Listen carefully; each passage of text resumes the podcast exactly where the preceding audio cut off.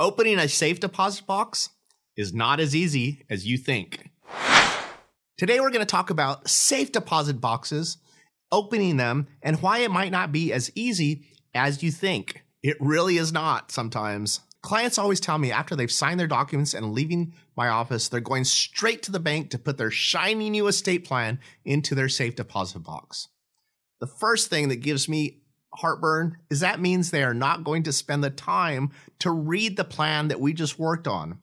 I know it's our job to create a plan customized to you, but it is customized based on a snapshot of your life right now. An estate plan is a living, breathing document that needs to be read and updated on a regular basis. You hear me say that over and over again. Just as you get older and life changes, your estate plan needs to grow with you. So you need to read it. The second problem is what this video is about the safe deposit box.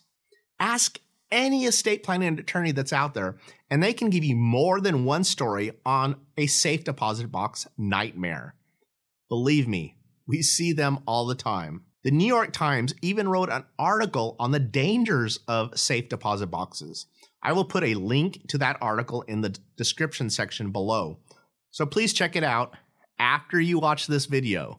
The problem I've seen is family members not having access to their loved one's safe deposit box. If we know there is a safe deposit box, we cannot finalize a probate until we are certain of that safe deposit box's contents.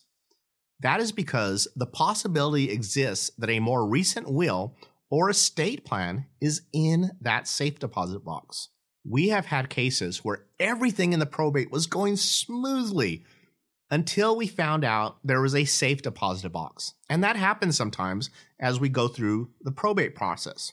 When that happens, it is an all stop. Many times we need to wait for a court order specifically ordering an inventory of that safe deposit box. We have some great probate courts and judges here in Oklahoma but they have very, very busy dockets. If we file a motion to open a safe deposit box, it might not be 30 or 60 days before we can have a hearing before a judge, which means the probate also gets delayed 30 or 60 days. Now, you might tell me there are no worries because you gave your daughter a key to the box, right? I hear this all the time.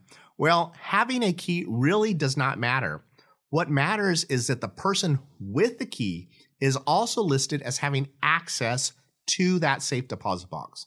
And I'm talking about complete, un- unobstructed, unfettered access to that deposit box. We have had cases where a son or daughter or some other relative had a key and the bank had them listed as actually having access. But once the bank found out that the parent had died, the bank immediately refused access until further court order. There are no real regulations on safe deposit boxes, so the banks are free to each have their own rules. Read that article that I talked about below. What makes matters even worse is that a branch employee is usually, they are never the decision maker. Let me say that. With safe deposit boxes, issues are usually referred to their in house attorneys. And I'm an attorney, but trying to get a hold of the right in house attorney can be a nightmare in itself. I had a case several years ago where my client had the physical key. He had the key and was on the bank's list of authorized people, but it still took us 10 months before we could get into the box and it required a judge's order. I have had other cases where it has taken six months or longer. The entire time, the heirs are calling me wanting their money and complaining about why things are taking so long. If we can't get into the box, there's nothing we can do. We get it, but if a ba- if a particular bank does not give us access, then we have to go through a very long process sometimes to get access to that safe deposit box. So, unless you are absolutely positive someone can get into your safe deposit box, it's probably a better idea just to have a fire safe safe at home. This is not a sponsored video, but Amazon has some great fire safe boxes where you can keep your estate plan in at your house. I'll put a link below. Next, make certain your family members know where that fire safe box is and that they can quickly access it if they need to. Remember, when we do a revocable trust centered estate plan, a huge part of that is what happens while you are still living.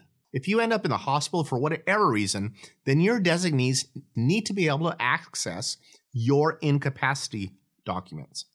Now, they can always get an electronic copy from us or by using their DocuBank emergency card. But sometimes they just need the originals, and so they need to know where that safe deposit box is. Read the New York Times article below and our other video right up here on safe deposit box and get you a fire safe box. If you're getting value today, then please hit the like button below, the one with a thumb. And if this is your first time there, then please do me a huge favor and also smash that subscribe button. I would really appreciate it. And you'll get notices every time we post a new video. Thanks for watching. Have a great day. And as always, have an awesome week. We'll see you next time. Thanks for watching.